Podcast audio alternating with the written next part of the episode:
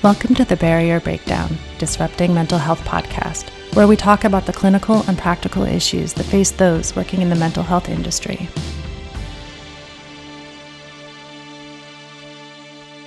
Hello, everyone, and welcome to this week's episode of the Barrier Breakdown. My name is Erin Molyneux Bailey, Chief Operating Officer at Cognitive Behavior Institute, and my co host, Dr. Kevin Caridad, CEO and owner at Cognitive Behavior Institute. On this week's episode, we have two very special guests, Christine Michaels and Nikki Dawson, both of NAMI Keystone, Pennsylvania.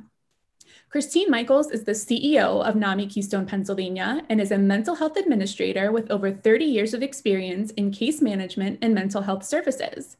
In addition to overseeing the day to day operations at NAMI Keystone PA, Chris also serves on a number of committees in Allegheny County and across the state that address mental health. Nikki Dawson is the Director of Advocacy at NAMI Keystone, Pennsylvania. In her role, Nikki participates in a number of coalitions and reviews state and federal legislation that impacts mental health, keeping supporters informed and connected with their policymakers. She also oversees the Adult Mental Health Advocacy Program, which helps individuals understand their rights to make informed decisions about their care. So, ladies, thank you both so much for taking the time, uh, both Nikki and Chris, for joining us here on the Barrier Breakdown. For our listeners who may not be familiar, could you please start our conversation today with telling us a little bit more about what NAMI is? Well, NAMI is the, the largest um, grassroots organization in the country uh, that serves uh, families and individuals affected by mental illness. Um, they have uh, a, an organization, a state organization in, in every state, and we're the state organization for NAMI, NAMI Keystone PA. We have 31 chapters or affiliates in, in the state, across the state, and we serve as the hub for communication, technical assistance, um, coordination for a lot of like collaborative activities. Okay, great. Wonderful. Yeah. And Okay. And what are and when you mention your roles at NAMI, sorry, Kevin, I'm very interested in this topic. Mm-hmm. Um, what regarding advocacy can um, direct practice clinicians? Why should they care about advocacy? Why is that? Why should that be important to them? well, We we're prepared to talk about that, um, and well, we think about it in two different ways. We think about it in in personal and professional behavior, and then legislative and, and, and federal type of um, systems advocacy. So I'm going to talk about personal and professional behavior. And in terms of, of being a, a, a therapist or a, a, a counselor, um, we think about uh, a person uh, first language, people first language. Um, we think that's the number one thing that you could do as an advocate to talk about the person first and the disorder or the diagnosis second.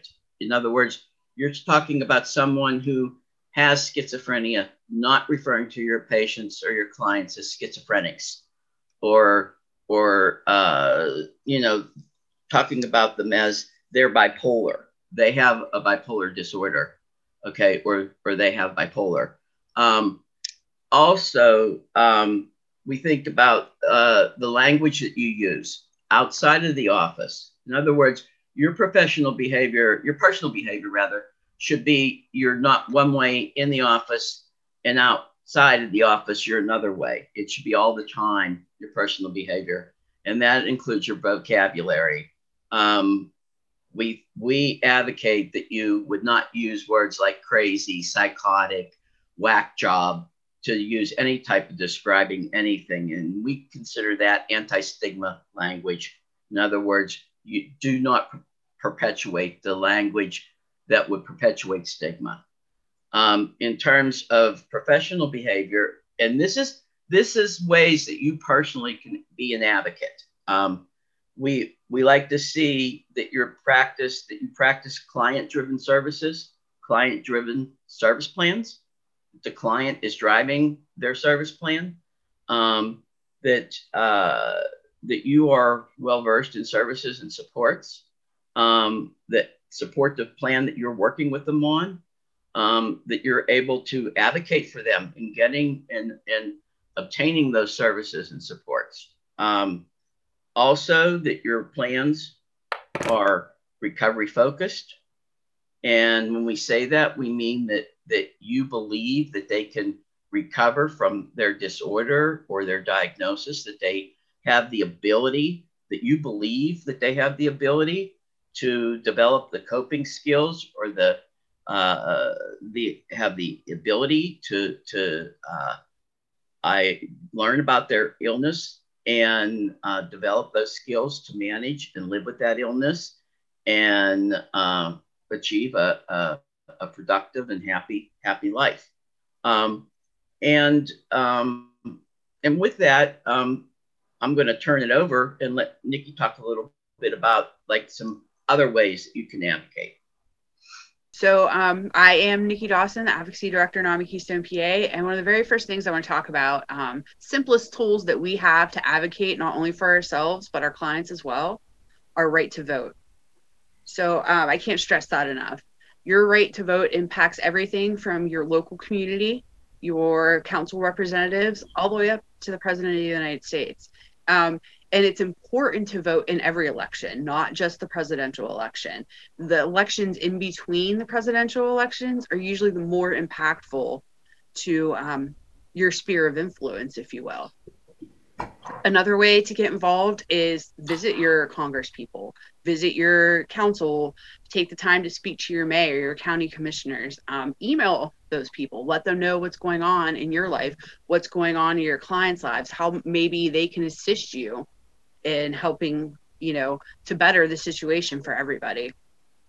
in action alerts. We have a very active action alert um, program, if you will, that I, I, I'm in charge of. And usually monthly at least um, sometimes twice a month we send out action alerts and that's a call to action to our grassroots advocates and our volunteers for them to reach out to their senator senator excuse me to their legislature to advocate for themselves and and others um, on a particular issue. And of course all of that ties back into the clinical side of what we do and how we can affect change for our clients because um, it's not just mental health policy that affects you know those that we serve. It's um, snap benefits policy. It's um, the 988 legislation that's coming out. That that's going to affect not only the individuals that we serve it's going to affect law enforcement. It's going to affect um, you know physical health if you will. So very important. Can you speak more about that? Uh, to, to the clinical side of public policy? Yeah. Yeah, absolutely.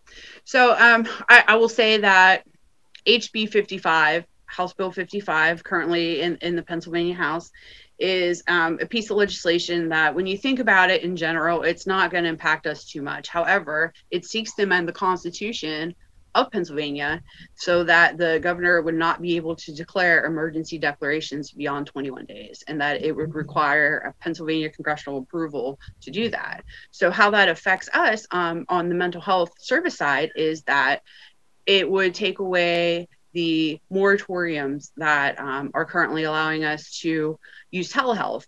It would take away, um, again, moratoriums that affect our the people that we serve as far as rent and utilities are concerned. Um, just things of that nature. You know, there's also the stimulus things that are happening right now. There's the unemployment, extended unemployment benefits, compensation. Um, also, something simple as being able to get in there on time to get your ID renewed. That, you know, things of that nature have also been pushed a little further out because of the pandemic. So taking away the governor's ability to declare those emergency declarations has the the ability to impact many services across multiple systems. Thanks for that. You know what the biggest population is typically listening to our podcast are the providers, the clinical providers. And so, you know, some of the things that uh, I know I'm hearing concern about, and I have concern about, is uh, like you said, the telehealth laws you know, Pennsylvania, it's my understanding, as of last I checked, we don't have any telehealth laws. And insurance companies kind of can either cover it or not cover it. And I know there are some insurers that were and now all are, as well as Medicaid and Medicare are where there were a lot more restrictions prior to this uh, state of emergency. uh, that you had to get special waivers. Quite quite the the barriers there.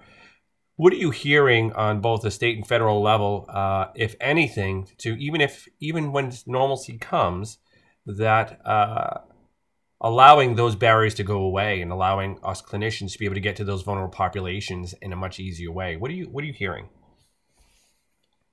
As far as Medicaid goes, the the state, um, the Office of Mental Health and Substance Abuse Services, did a lot of um, a lot of work um, to uh, support that the that the waivers and the the uh, regulations that were waived during the, the pandemic remain waived, and that CMS um, is looking at, at, at doing that. I mean, that that was the um, that was the position of, of most all of the states. They wanted those regulations to stay waived, and and the and the and the case, the position that was presented was that it really um, improved the no-show rate um, drastically uh, across Absolutely. the state in, in Pennsylvania.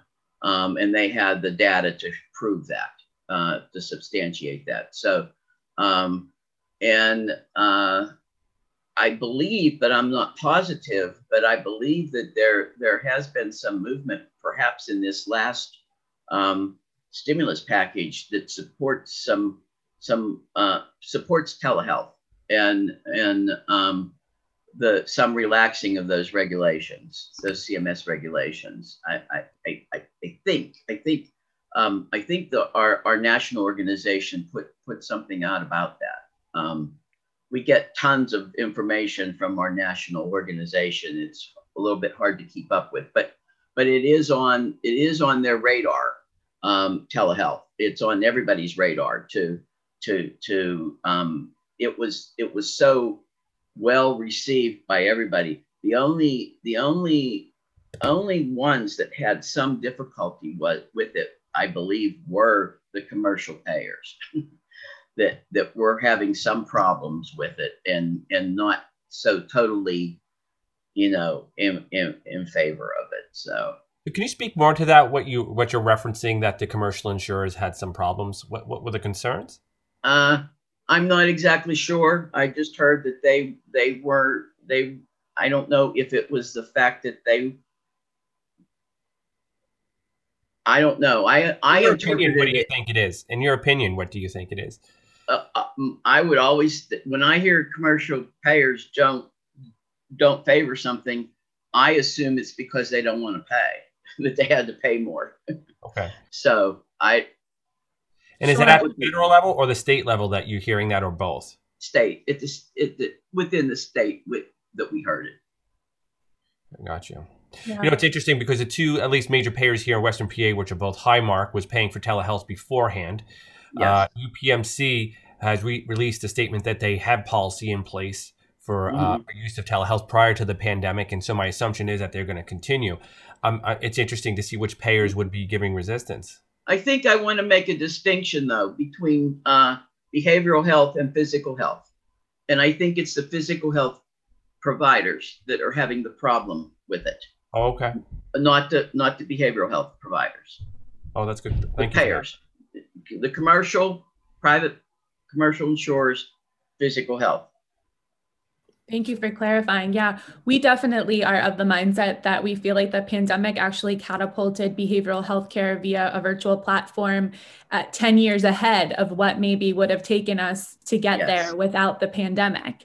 And yes. you can't, it's sort of like a bell. You can't unring it once it's happened. Right. Uh, we've seen the phenomenal impact that uh, breaking down barriers of access to care, even within your state, you know, because there's such a shortage of behavioral health, both clinicians, but not only that, but medication providers when it comes mm-hmm. to psychiatrists and nurse practitioners, physician assistants. So to be able to deliver that quality of care to people all across the state in which you are licensed and to not have to you know get in your car drive you know 30 minutes to yes. an hour each way sit in traffic cancel for a number of reasons if your kids are sick or you don't have a babysitter or any of that that's all broken down all those barriers when it comes to just hopping on your computer in a in a HIPAA compliant platform and we've also seen and I'm sure you could understand this too the cancellation rates have dropped significantly sure. when it comes to um, better engaging in care on a regular basis. So those are all things that we are hoping um, for to continue um, beyond the pandemic, so that we can continue to you know get the care to the people who need it the most. Yes. Do you have any ideas how behavioral health clinicians or even psychiatrists, nurse practitioners, anyone in the in the behavioral health space could advocate for you know those coverages if they you know tend to be um, i'll call it set retroactively with some of the other insurers. I know Aetna was one that kind of only allowed it because of the pandemic or more of the Medicare, you know, population. Yeah, I'm I I I'm not sure. I mean, I I w- I'm aware that UPMC and Highmark both are you know in favor behavioral health wise in, in, in particularly UPMC and community care and um, we're we're very aware of that of their being in favor of it and supporting it. Um, uh, as far as like like I said, the physical health piece, I, I it, it dawned on me what I was saying to you about not being in favor of it, that it was the physical health insurers, and and I'm not sure, um, you know, I'm not sure what what to say about that. Um, I, I would imagine one of your strategies I heard is having consumers uh, reach out to their legislators. Clinicians are the same, can do the same thing because it seems yeah. like this is a it's there's everybody's going to be on the same page. Consumers, clinicians.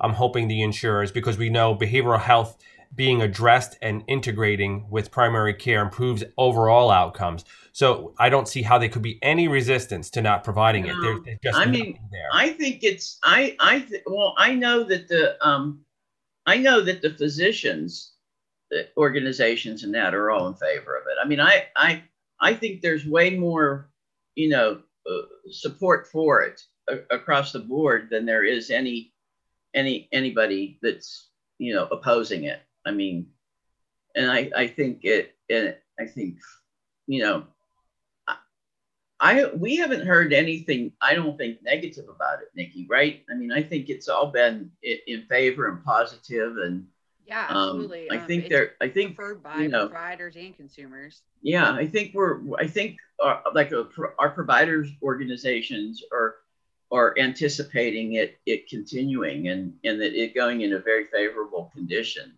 I mean, you know, direction. I got so, you. Okay. You know, one of the other things I think about with psychiatry is the Ryan Haight Act, and uh, in a sense of controlled substances that oftentimes have to be part of a treatment plan, and how that can get in the way where it's currently waived, I think, until the end of the month. I don't know if it'll be extended. Do you have any thoughts about that, particularly getting access uh, to psychiatry across the state of Pennsylvania? I hear a lot of people, particularly on the east side as well as west, and one is how do you get to a psychiatrist? And when you can get to them, you have to wait uh, half your life to get in. Uh, and then oftentimes, uh, many psychiatry are cash only, particularly on the east side. I'm, I'm hearing so there's a lack of it, and so you know when you look to trying to reach people to get treated properly, it's becoming very difficult, particularly both on the psychotherapy side, but also on the medical management side. What are your thoughts? Have you heard anything about the Ryan Haight Act and addressing that after post pandemic as far as access, uh, and any other thoughts you have? I'm not familiar with the Ryan Haight Act um, as far as controlled subs or controlled, yeah, controlled substances go. Um, that that's less of my wheelhouse, if you will. Yeah, I mean, um, I'm not familiar with it either. Could you en- enlighten us? sure, uh, Erin. Do you have any any feedback? Sure. So, from our understanding, it's that um, in order to prescribe controlled substances, the person has to be seen in person for an evaluation versus okay. just over a virtual platform. But it's our understanding that as you know, virtual care expands and takes off, and also given the COVID world we've been living in, that wasn't possible for people who were new clients. Um, so, having that initial um, initial appointment and that initial relationship face to face versus uh, you know via a HIPAA compliant platform virtually in order to prescribe a controlled substance. And that was allowed during the pandemic. It's currently waived. They currently waived it. Waived. Okay. Yes. I, I we know for a fact, um, as part of the OMHSAS Mental Health Planning Council, Office of Mental Health and Substance Abuse, we were tasked or in a group tasked with gathering data as far as wait times, um, client and provider experiences throughout the pandemic. And the data that we gathered reflected wait. Even though we're in a telehealth world, people are still waiting three weeks to more than three months even for an initial appointment. And then you get to the comment section where we allowed for open ended answers. And yeah, they get that first appointment and they're waiting three weeks to three months. But after that, it could be months and months and months. And there's no support offered in between. Um, high on the list was wait times for counselors and therapists. Right below that was psychiatrists, and followed by peer peer services, peer support services. So um, even though telehealth has opened a lot of avenues for treatment, there there are still significant ways across the Commonwealth to receive that treatment. Yep. You know, I think it's very reflective of what we're seeing even on our practice side. We also did a, a podcast prior with Doug Henry from Allegheny Health Network. Uh, and really, what we're seeing is just uh, an explosion of need th- that was growing prior to the pandemic that just basically lit a match under it. And so, you know, what I would say, we always took pride on our clinic side, uh, being able to get clients in the same week. Uh, we're lucky to get uh, uh, psychiatry individuals in within three weeks. Uh, but therapy, I mean, we're getting several hundred calls a week. And even though we have 50 something therapists, it's hard to fill that gap. And then we refer elsewhere, and then they filled. So it's a lack of, it sounds like, a number of clinicians at this point. It's in it, it, and I, I did an interview for, with a, a, a, reporter from a, a rural mid mid central Pennsylvania, um, and uh, regarding this particular issue, and she had somebody contact her and said that they were waiting like close to 18 months to see a psychiatrist. Yeah, and and and the more we talked, um, I I ended up like trying to find out. I, I ended up concluding during the conversation. I really think that that the people who have private insurance are waiting longer than the people who have medical assistance. Mm-hmm. I think the people who have medical assistance are are getting seen sooner than the than the people who have private insurance. I, I really do. I think people with private insurance are waiting longer. Um, just because there there are certain regulations that that medical assistance, the medical assistance companies um, have to meet, and and and sometimes they're not meeting them, but there's um, there's justifications for that uh, just because there's a shortage. But um, nevertheless, they're they're not people are not waiting 18 months. You know. You know, as I hear you bring up the Medicaid, one other interesting thing that I think may could potentially be a barrier. I've uh, I'm also the Southwest Division Chair of the NASW, kind of in, down the home stretch here. Uh, in July, I'll be out, but that said, is I've had someone reach out to me uh, about themselves as well as a few other therapists. These are therapists kind of in uh, single or just a couple of therapists within the group. They mm-hmm. take Medicaid, but what's happening to them and they're struggling with to continue on seeing that population is uh, from the, at least what they reported. This is third party now that they said is that uh, the documentation that's needed, if some things are just off, like a date because, or something they're clawing back money. So these individuals or these groups, when they get clawed back 15,000, 8,000, they're not going to take that risk anymore. So they're beginning to pull out. Uh, have you heard any of this, and what are your thoughts about that? No, what I haven't heard that. What I heard recently is that um, that they're having difficulties getting into the network, and and that they're they don't understand why that it's it's too hard to get in in get approved to get into the network. Um, and is that across the state or is it particular counties?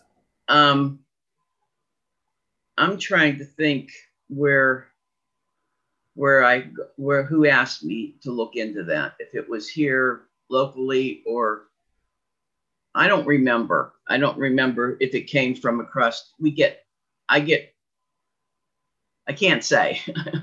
I I don't I because it's it could come from any anywhere in the state. I'm I'm not quite sure, but that was the question. Um, that somebody asked me if I could look into it. Had I heard anything um, about about providers wanting? They didn't understand. The, it was a member, a NAMI member, family member asking because they didn't understand if there was a shortage of of practitioners, why they weren't able to get why why why people practitioners were having a hard time getting into the network when people needed them. You know, there was such great need, so it wasn't you know, it wasn't making sense. So my personal experience here in Western PA, and Erin can fill in the gaps, and we won't be specific about anything, but uh, is at a t- at one particular time there's a process of getting both in network with it, getting getting a promise number, so yeah. that it's the key for billing, and then going to the county level, allowing you to get into any one network. Yeah. And oftentimes, my, our experience at one point is that counties would be restricting, saying they only need social workers or they're full at the moment. Yeah. Uh, and so it really wasn't on the therapist side. And I don't know. I wonder if we went back to utilization again. Uh, the other thing I, I, I we heard from uh, one particular leader within uh, a, a, particular county is they were concerned about. Uh, I don't know if I have this wrong about having too much providers diluting the pool within that county so that the current uh, groups that are there wouldn't have enough clients mm-hmm. it, it, didn't stand up to me at the time because uh, we had clients calling us all the time, all around, and they would, and we were not able to get in. Uh, yeah. So it's just interesting with that dynamic of all that going on. I uh, yeah, I I spent over twenty some years as a provider before I came to NAMI to work. So mm-hmm. I'm very familiar with the Medicaid system and the networks and the county's approval system and everything. So I understand what you're saying perfectly. Um, but I didn't. I haven't had any opportunity to to investigate what what what they were presenting to me to to know. But that's the only that's the only thing I've heard about. So another challenge that we were running into, um, and I'm not sure if this still exists, but back when we were, say, we were able to get in with the county, the state was taking about 13 months to process the promise number applications. Yeah. And if you're a new clinician opening up in private practice, your caseload is likely going to be full 13 months later by the time you're able to accept this insurance. So mm-hmm. that was also another barrier where you know, it was really a shame that um, it was taking that long to get into to get the state promise ID number. And then as a result, a lot of clinicians weren't interested in joining by, you know, that time because their caseloads were full at that time. Yeah. Yeah. When was that a couple years ago or yes it was correct yeah. yes. they were changed yeah they were they were they were delaying they were given even like established providers a, a, a, a hard time. They were changing things over. It was it was a hard time for everybody, for everybody. But yeah, at one point we changed our address, and they said it would take about six to eight months. And so, what do you do with those clients? I yeah, they said they couldn't be seen until our address was updated, but it was going to take six to eight months to, to update it. I, will, I will thank uh, Governor Wolf's office at the time who made that three weeks. Uh, they were very helpful. Uh, but but uh, you know, and it's because we wouldn't take no for an answer, and not everybody has the resources like we did at the time to. I should say, Erin, yeah. Uh, to follow up like that, and I, you know, the, we talk about barriers to care. Uh, we, have talked about a lot today, and I think it's concerning. And you know, I wonder, you know, NAMI is doing a fantastic job of of what it's done over the decades to advocate for those individuals uh, who have a mental health issue that impacts them in a great way. Uh, I think where it may be helpful, and I'm wondering how often do you guys partner with, and I'm sure you do, like NASW, the ACA, APA, both for psychologists and psychiatrists, to unify around telehealth, to unify around these other things so that we're all trying to service the same thing, or whether it's about Medicaid. I think our voices would be very loud, and I don't see how we wouldn't be able to force change. What has been your experience with bringing coalition together like that? We we work in co. Go ahead, Nikki we I'm I'm I'm a member of so many coalitions. Um, we're currently working with RCPA, Rehabilitative Community Providers Association across Pennsylvania for a budget advocacy campaign. Um, as we all know, the budget is a huge hot topic right now. Um, although everything has been flat funded, we are seeing cuts in community service programming, and that's huge right now. And um, you know NAMI NAMI provides that sort of programming and and it would just be a shame given everything that's happening if we were no longer able to do those sorts of things. Offer our virtual support groups offer education classes for family members and peers offer um, advocacy opportunities. Um, you know we we do mental health advanced directives out of the NAMI Keystone PA you know that's part of our adult mental health advocacy program. So um, you know, those are the types of coalitions we serve on. The Allegheny Coalition, um, excuse me, ACCR, Allegheny County Coalition for Recovery. There we go.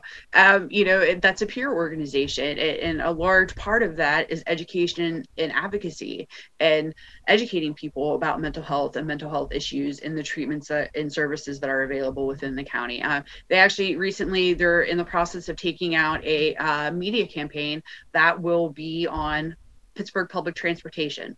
So it'll be on the T, it'll be on the bus. Um, so pretty excited about that. Um, so those are just a, that's a small snippet. Um, I've even assisted in forming a coalition recently, the PA Advocates for Whole Health and Wellness. Um, you know, there's there's a big focus within the state to move to integrated physical and behavioral health care because of the social determinants of health. So um, you know, a couple of us other advocacy organizations joined together to kind of make sure that we're part of that planning process. Nothing about us without us. So. Wonderful. Well, thank you so much for sharing all of that. I think that this has been a wonderful um, conversation regarding breaking down barriers, access to care, advocacy, and I'm sure our listeners will really um, find the things uh, very, you know, wonderful that you've shared with us today. So thank you, ladies, for both being with us, Chris and Nikki. Thank you for having us. Absolutely. Yeah, thank you for having us. Awesome. and thank you to the listeners of the Barrier Breakdown. We will see you on next week's episode, and we all hope that you stay safe and healthy. Take care. Thank you for listening to the Barrier Breakdown Disrupting Mental Health. Listeners can find all of our episodes on YouTube, Apple Podcasts, Spotify, and Podbean. For more information and to learn about upcoming continuing education events, check out our website, cbicenterforeducation.com, our Facebook pages, Cognitive Behavior Institute and CBI Center for Education, as well as our Instagram at Cognitive Behavior Institute and our Twitter at CBI underscore Pittsburgh. Don't forget to like, comment, and subscribe. We hope you'll tune in for another guest next week.